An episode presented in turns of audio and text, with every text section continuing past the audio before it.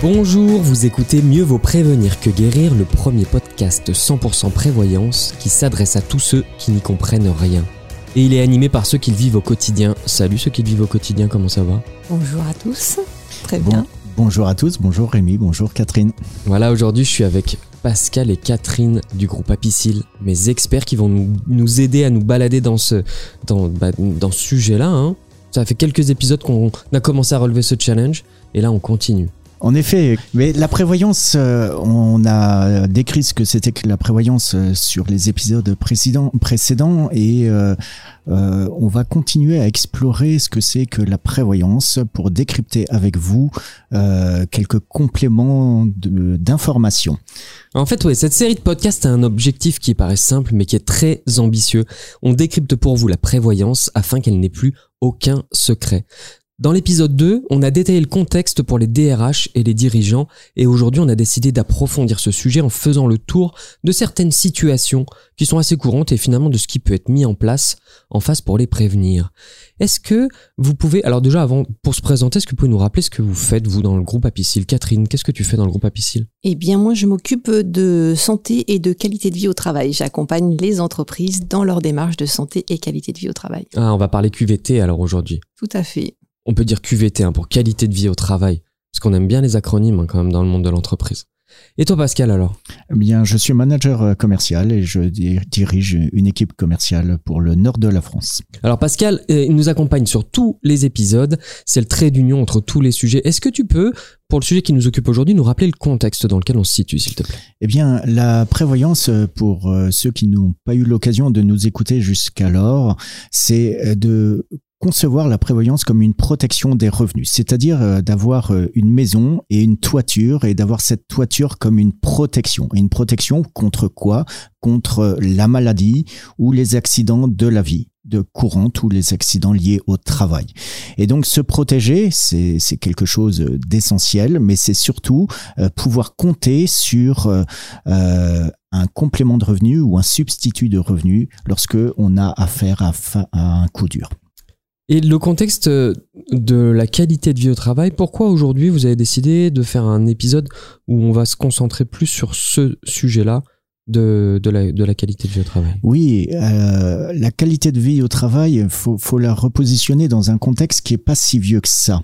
Rappelez-vous euh, les, le- quelques accidents, on va dire sanitaires. Le premier accident sanitaire, euh, Renault suscite sur le lieu de travail au moment où l'entreprise se transforme. On est en- dans les années 2008-2009. Rappelez-vous quelque chose qui a, qui a marqué euh, les esprits, euh, la problématique France Télécom qui se transformait vers euh, les boutiques Orange ou là également mise en avant des risques psychosociaux et euh, de la problématique de l'épuisement euh, au travail. Et donc aujourd'hui, euh, une réglementation commence à avoir le jour et puis surtout, bah, les salariés sont peut-être un peu mieux protégés qu'à l'époque. Et, mais les DRH, ils sont toujours face à cette bulle euh, qu'on appelle l'absentéisme. Et c'est pour cela qu'on avait envie de parler de qualité de vie au travail et surtout de parler qu'est-ce qu'on peut faire face à l'absentéisme? Catherine, la- l'absentéisme, comment on le définirait euh, de façon assez simple?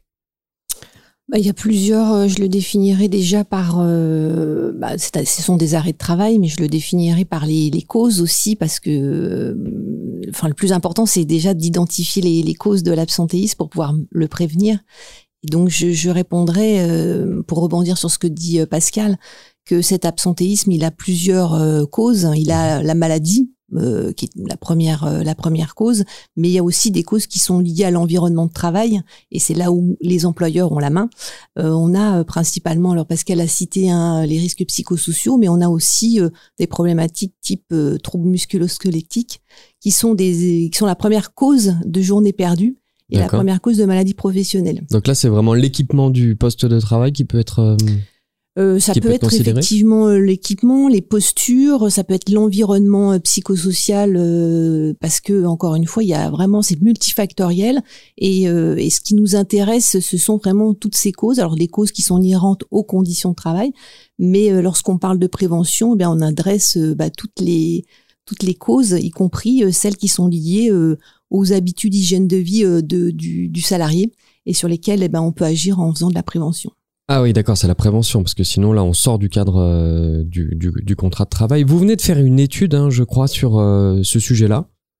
Avant de parler de, de l'étude, moi je voudrais me mettre à la place du DRH et puis dire euh, comment je pourrais voir l'absentéisme en réalité. L'absentéisme, eh ben, je pourrais le voir comme un facteur de désorganisation, un facteur de trouble, un facteur de tension également, et puis un facteur de tracas. Moi, employeur face à de l'absentisme, comment je peux réagir? Et donc, euh, euh, c'est en fonction de cela que le groupe Apicil euh, a souhaité regarder comment on peut agir et cette étude est très importante en termes de résultats.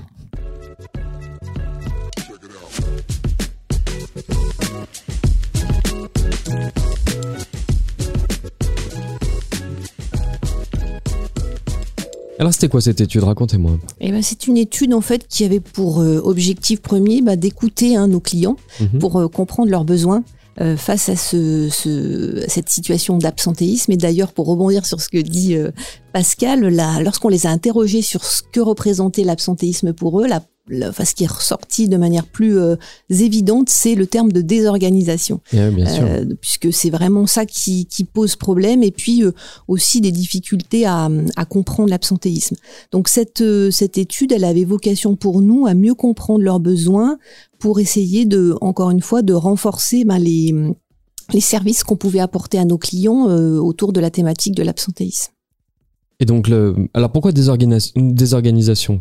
Parce qu'un arrêt de travail, c'est toujours quelque chose euh, d'imprévu pour l'employeur. Mhm. Euh, le salarié, il ne prévient pas une semaine à l'avance comme quoi il a mal au dos ou qu'il a une maladie chronique qui va le conduire à s'arrêter. Donc il, il, il, respecte son délai de prévenance, mais si tout, il anticipe jamais de prévenir son employeur. Et donc l'employeur, il découvre la situation au moment où il est prévenu. Et donc ça le désorganise euh, totalement. C'est quoi le délai de prévenance? Bah, C'est c'est même pas 24 heures. C'est une fois que je suis malade ou une fois que je m'arrête, j'ai 48 heures pour envoyer. Ah, pour envoyer. Pour envoyer, mais c'est c'est déjà trop tard. En fait, le salarié il est déjà absent quand il envoie son son arrêt de travail et donc l'employeur il se retrouve démuni par rapport à ça. Donc le, le quotidien des employeurs dans les petites, les moyennes et les grandes organisations et des DRH, c'est d'arriver le matin et de constater que il manque quelqu'un ou il manque plusieurs personnes et de devoir réorganiser son son outil de production ou son, son organisation en fonction de de, cette absence-là.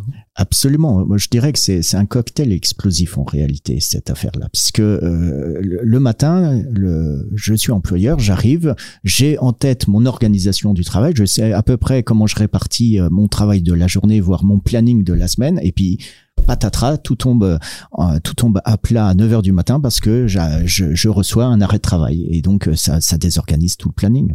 Ok, mais alors je comprends pas ce que l'assureur vient faire dans cette histoire. Qu'est-ce que l'assureur peut faire pour empêcher euh, bah, cet absentéisme, cette désorganisation? Eh bien, il peut euh, euh, accompagner les entreprises pour essayer de déjà de comprendre les causes de cet absentéisme. Qu'est-ce qui provoque cet absentéisme? Comme je le disais tout à l'heure, il y a plusieurs causalité.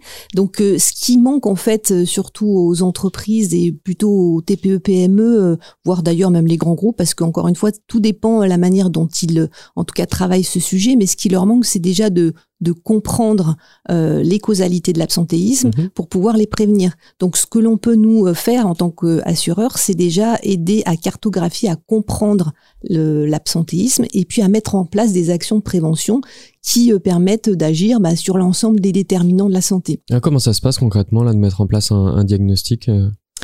Il y a plusieurs types de diagnostics. En fait, soit euh, c'est des diagnostics de santé perçue, c'est-à-dire qu'on va interroger les salariés sur un, un, ensemble de thématiques liées à la qualité de vie au travail, ce qui va nous permettre de voir bah, quels sont les thèmes euh, sur lesquels l'employeur peut plus particulièrement euh, travailler.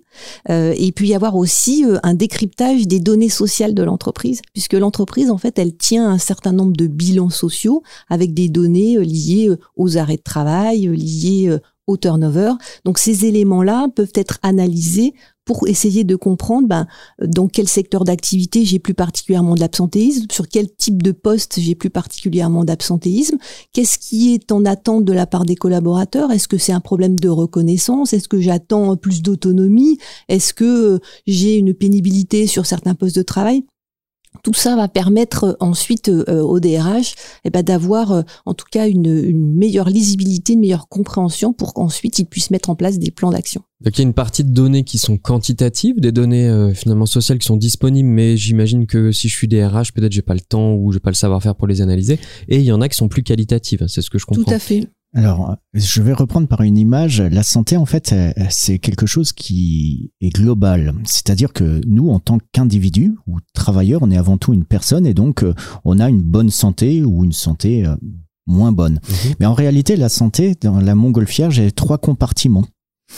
Et pour bien voler, il faut que mes trois compartiments sont euh, dans un équilibre identique. Parce que sinon, ma montgolfière va euh, être déséquilibrée, puis elle, tombera.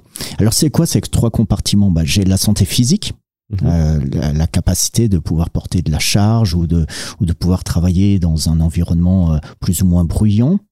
Et donc euh, ça, c'est le, le premier critère de ma montgolfière pour qu'elle soit en capacité de voler. Mais j'ai un deuxième critère, c'est la santé mentale, c'est-à-dire être bien dans sa tête et donc de pouvoir faire face euh, au stress ou aux tensions ou avoir une bonne interaction entre ma vie professionnelle et ma vie euh, privée.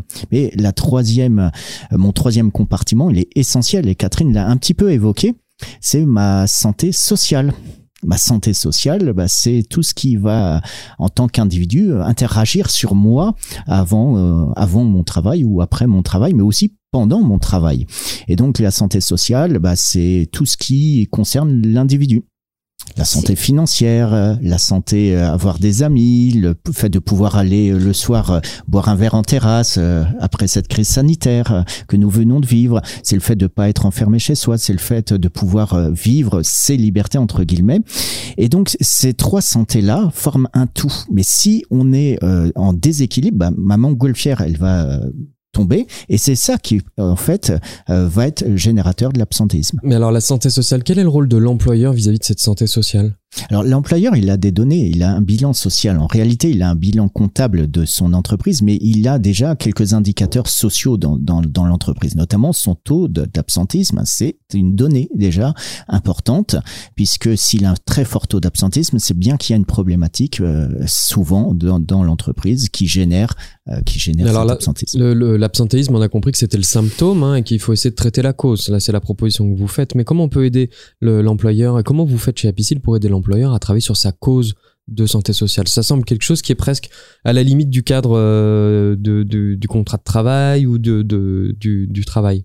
Non, parce que santé sociale, c'est satisfaction au travail, si on s'en tient à la définition euh, de l'OMS. Donc satisfaction au travail, eh bien, euh, il y a plein de déterminants hein, qui permettent de, mesurer la satisfaction au travail. je l'ai cité tout à l'heure, il y a l'autonomie, il y a euh, la reconnaissance, comment je suis reconnu par rapport à ce que je fais dans mon travail.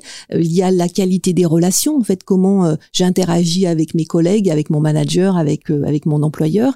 Et puis il y a le contenu du travail euh, est-ce que ce que je fais a du sens? Est-ce que ça m'intéresse moi salarié? Donc là-dessus, euh, bah, les employeurs, euh, les managers ont un rôle à jouer puisque bah, ils animent une collectivité. Et alors vous, assureur, par rapport à ces sujets-là, est-ce que vous avez des services que l'entreprise, autrement dit, est-ce que vous intervenez comme des coachs ou est-ce que ça rentre dans votre comment dire, dans, la, valeur que vous créez pour vos clients sous forme de, je sais pas, de livres blancs, de conseils, de guides, de webinaires, de choses sur lesquelles ou peut-être ce podcast tel qu'on est en train de le faire? C'est-à-dire, c'est pas des produits, c'est pas des services que je vends, ça vient accompagner tout le reste de mes packages et je me positionne plutôt là en producteur de contenu finalement qui va venir accompagner ça. Comment vous vous situez par rapport à ça? Alors, euh, euh, je dirais que en tant qu'assureur, on est intéressé par le sujet pour plusieurs raisons. D'abord, l'arrêt de travail, c'est un vrai sujet sociétal. On voit bien que l'arrêt de travail augmente d'année en année. La crise sanitaire ne fait que renforcer cela. Mais avant la crise sanitaire, il y avait bien également de l'arrêt de travail, quelle que soit la cause de l'arrêt de travail, que ce soit de la maladie ou de l'accident du travail. Mhm. Euh, et, c'est un sujet en fait qui existe depuis plus de 30 ans, euh, de savoir euh, comment on peut mieux accompagner la prévention de cet absentéisme. Et le deuxième sujet pour l'assureur, c'est au-delà du fait de vouloir un peu mieux maîtriser cette, cet aléa, puisque par définition on peut pas présupposer de l'absentéisme, eh ben c'est de pouvoir interagir sur la, la cause, mais aussi sur le plan économique. Le chef d'entreprise, lui, qu'est-ce qu'il voit? Il voit sa désorganisation, mais il voit aussi le coût, en fait, direct et indirect euh, de ce que ça va coûter, cet arrêt de travail. Parce qu'il sait très bien qu'il a une obligation de maintenir le salaire, et puis il a des charges, et puis, et puis pendant ce temps-là, si c'était quelqu'un qui était opérationnel, il va pas produire. Donc, en fait, il est doublement pénalisé. Mhm. Et donc, euh, nous, assureurs, on est aussi pénalisés puisque quelque part, l'arrêt de travail va nous coûter de l'argent. Si on doit indemniser, eh bien, on va devoir payer des prestations.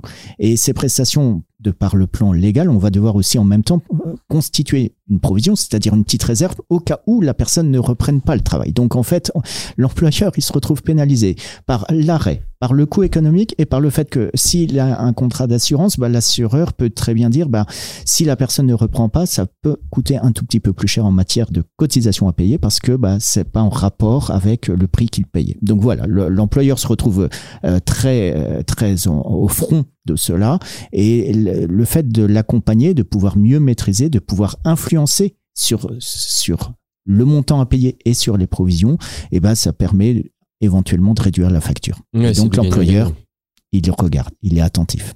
Donc si je suis une entreprise, euh, euh, quel, service je peux acheter euh, dans ce cas-là pour être pour, pour essayer de travailler sur la cause plutôt que le symptôme? Bah, à la fois euh, du diagnostic si j'ai moi entreprise euh, pas une idée précise hein, de, de, mes causes donc mhm. effectivement on peut les on peut accompagner les entreprises pour cartographier son absentéisme, le comprendre et donc l'identifier et en déterminer les causes. Et puis on peut aussi, euh, si l'entreprise a déjà fait cette analyse, ben l'accompagner sur un certain nombre d'actions de prévention. Alors je peux donner un exemple. Tout à l'heure je parlais de la satisfaction au travail, tout ce qui est euh, autour de, la reconnaissance, des mhm. relations, euh, de l'autonomie, on a euh, développé des services qui permettent en, tout cas d'animer des, des, collectifs de travail, des équipes autour de ces sujets. Donc ce sont, ça peut, ça passe par le biais de formation. On peut former les managers pour qu'ils puissent bah, animer euh, leurs équipes en euh, travaillant euh, ces sujets de la reconnaissance, ces sujets de la qualité des relations, parce qu'encore une fois, tout ça peut paraître assez évident, mais en tant que manager, eh ben c'est, on a parfois besoin de d'outils, de dispositifs qui permettent en tout cas de donner du feedback à son à son collaborateur et de pouvoir générer un vrai esprit, une vrai esprit de d'équipe au sein de au sein d'un collectif. Est-ce que vous travaillez sur l'organisation pure, sur le contenu d'une fiche de travail, sur peut-être même la formalisation de d'une fiche de poste ou d'un contenu de poste? Pas, pas directement parce que encore une fois sur ces sujets-là, bah, le manager, les collaborateurs savent, euh, mais par contre on peut les aider, les accompagner à, à, à, travailler, à dialoguer autour de ces sujets pour que encore une fois chacun puisse co-construire et s'y retrouver en termes de satisfaction. On va travailler sur euh, deux axes que je vais imager ma montgolfière, pour voler, elle doit avoir le bon vent déjà. Donc, mhm. euh, euh, on va essayer d'être de, le bon vent, en tout cas de, de pouvoir aider l'entreprise à être dans le bon vent.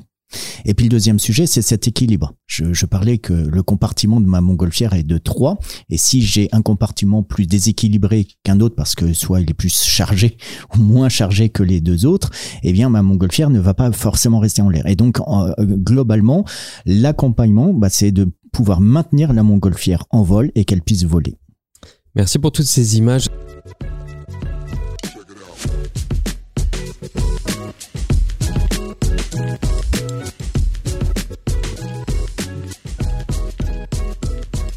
C'est quoi le retour à l'emploi et comment vous faites pour accompagner les, les, entreprises dans le retour à l'emploi des gens qui ont traversé une période d'absentéisme?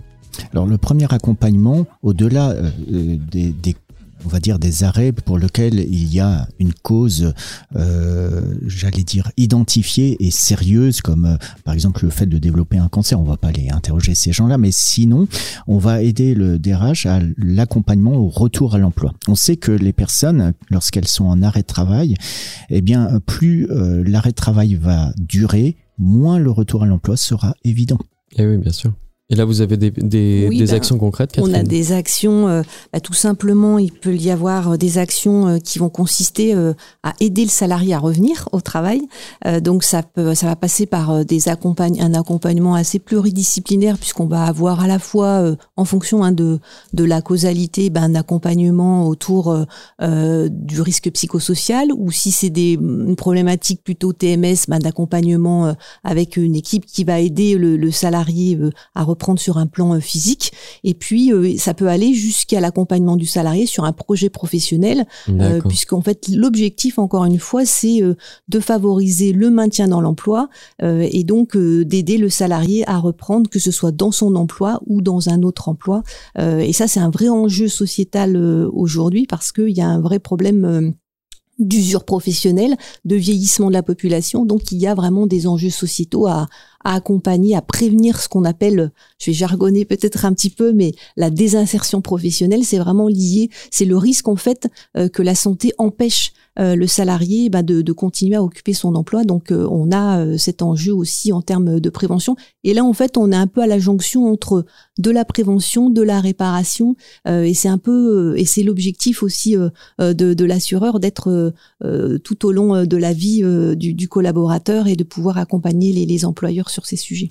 on, on, enregistre en juin 2021. On a fait un épisode en mars là sur la pandémie parce que vraiment ça a bouleversé euh, un certain nombre de choses. Est-ce que vous avez vu, euh, est-ce que Pascal, tu as vu naître des ou accentuer certains risques euh, et certaines problématiques dues à la à la crise Covid qu'on est en train de traverser? La, la crise Covid a peut-être accentué certains phénomènes, mais qui existaient avant la crise. Mhm. C'est-à-dire que là, on n'a pas un avant et ou un après de manière fracturée. C'est-à-dire que c'est pas net. La crise est un amplificateur. Tout à l'heure, Catherine a, dit deux choses importantes. C'est que euh, les causes, ça peut être les troubles musculo-squelettiques, première cause d'arrêt de travail euh, dans le milieu professionnel. Elle a évoqué également les risques psychosociaux euh, et une loi assez récente a, a reconnu le burn-out comme un élément du risque psychosocial, ce qui a, là aussi a accentuer les choses, mais c'était bien avant la crise sanitaire. Mais je dirais que euh, euh, si la crise accentue, elle, la crise n'est pas naissance des arrêts de travail, puisqu'il y a un troisième élément de cause, là qui concerne presque nous tous, puisque lorsque nous sommes actifs, deux actifs sur trois déclarent une maladie chronique. C'est une source euh, DRESS, c'est-à-dire Direction Recherche en économie de la santé, euh, appartenant au ministère de, de, du Travail. Et donc, le, cet organisme euh, qui tire cette statistique, elle montre que la maladie chronique est aussi cause d'arrêt de travail. La maladie chronique n'est pas forcément invalidante et la maladie chronique n'est pas forcément une ALD, c'est-à-dire une affection longue durée mais ça peut le devenir. Mais au démarrage, vous avez euh, simplement, on va dire, un, trouble euh, respiratoire, eh bien, euh, ça peut devenir une maladie chronique. Ça générera de l'absentéisme, mais c'est pas une crise comme on vient de le, hmm. de le vivre, qui est la crise sanitaire, qui va arrêter ce phénomène. Ça va juste un tout petit peu l'amplifier. Deux Français sur trois, trois, déclarent une maladie chronique. Mieux que ça, beaucoup maintenant d'arrêts de travail sont euh, générés par des gens ayant moins de 40 ans. Donc, euh, ça montre bien, ça montre bien une évolution. Et là, on est dans l'enjeu sociétal, on n'est pas uniquement dans un, enjeu purement post-crise sanitaire.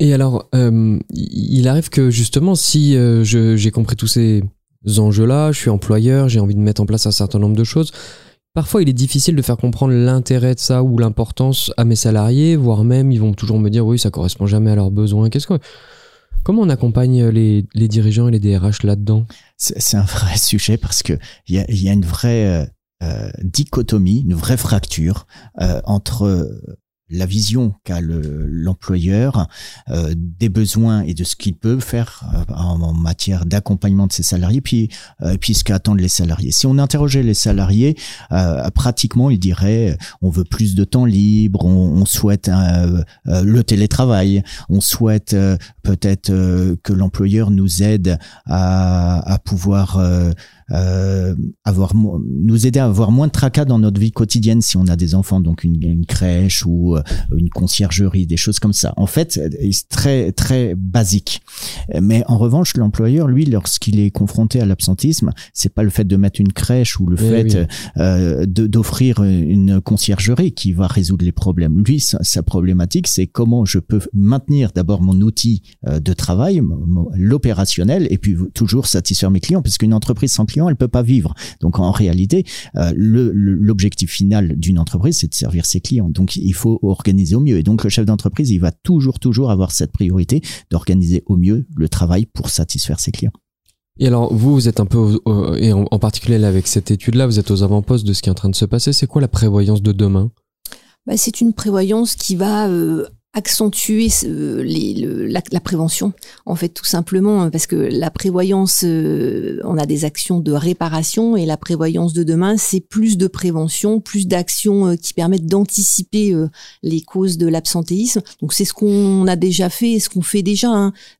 pour compléter ce que dit Pascal, on, est déjà dans ces logiques de prévention, mais c'est vraiment être le plus en amont possible, essayer de d'analyser en fait tous les événements qui peuvent avoir un effet sur cet absentéisme de manière à ce que euh, ben, la prévoyance de demain, elle intègre aussi tous ces services euh, et elle puisse continuer à accompagner les employeurs dans des logiques de prévention. Je compléterai, cette fois-ci, je prendrai pas l'image de la montgolfière, mais je prendrai l'image du bateau, du voilier. Euh, je dirais que jusqu'à présent, le voilier, pour, pour se diriger, il avait une, grande voile et puis avec cette grande voile, bah, il naviguait. Il partait d'un port, il allait à un autre port. Et cette grande voile, on va dire que c'était l'assurance l'assurance, c'était son matelas de sécurité. le DRH se disait, ou l'employeur se disait, je suis protégé. En réalité, pour euh, que le bateau soit bien euh, maniable et qu'il puisse euh, partir d'un port et aller au bon port donc respecter l'objectif et, et sa route, il faut en fait deux voiles. Il faut la grande voile Certes, c'est une protection, mais il faut en fait une petite voile complémentaire qui va être ces services-là, c'est-à-dire tout ce qui va être complémentaire à l'assurance, mais qui n'est pas de l'assurance, mais qui va venir faciliter la vie de l'employeur. Catherine Pascal, un grand merci pour cet échange. On est rentré là dans, dans un sujet qui est sociétal, qui est vraiment important. On a compris que la couverture, elle traite le symptôme, mais que la posture de pardon, de l'assureur aujourd'hui, c'est d'essayer de guider, d'accompagner l'employeur et son équipe DRH sur anticiper les problèmes, régler la cause et pas uniquement s'intéresser aux, symptômes. Est-ce qu'il y a quelque chose que vous voulez rajouter sur cette thématique-là avant qu'on se quitte? Eh bien, l'assurance de demain, c'est ce voilier avec deux belles voiles, deux voiles bien gonflées qui permettent d'arriver au bon port. Pascal, avec vous, on voyage, on est en montgolfière, on est en voilier, on met cap sur des destinations incroyables. Catherine, est-ce qu'il y a quelque chose que vous souhaitiez rajouter? Alors ce sera moins imagé que Pascal, mais euh, en tout cas moi je, voudrais rebondir sur sur cette crise sanitaire qu'on vient de, de, vivre et on a vu euh, combien en fait le, la santé de l'entreprise dépendait aussi de la santé de ses collaborateurs, combien en fait euh, le, les éléments euh, sociaux rejoignent les éléments économiques et combien ce sujet est stratégique pour une entreprise et n'est pas un accessoire puisque on a vu que bah, porter attention à la santé des collaborateurs était aussi un élément important pour pouvoir assurer la pérennité économique de l'entreprise. Eh ben, on, on, on met un gros point d'attention là-dessus pour tous nos entrepreneurs, tous nos chefs d'entreprise, tous nos DRH. Vous écoutez cet épisode sur une plateforme de podcast, n'hésitez pas à nous laisser un commentaire, venez discuter avec nous de ça sur les réseaux sociaux d'Apicil. Vous pouvez mettre une note, vous pouvez le partager à un ami ou, ou une amie, qu'elle soit dirigeante, DRH, salarié, cadre ou non cadre. Vous avez compris, la prévoyance, c'est pour tout le monde. Alors accompagnez-nous, aidez-nous à bien prévenir plutôt que guérir. Je vous dis à très bientôt et merci Merci, à, toi. vous.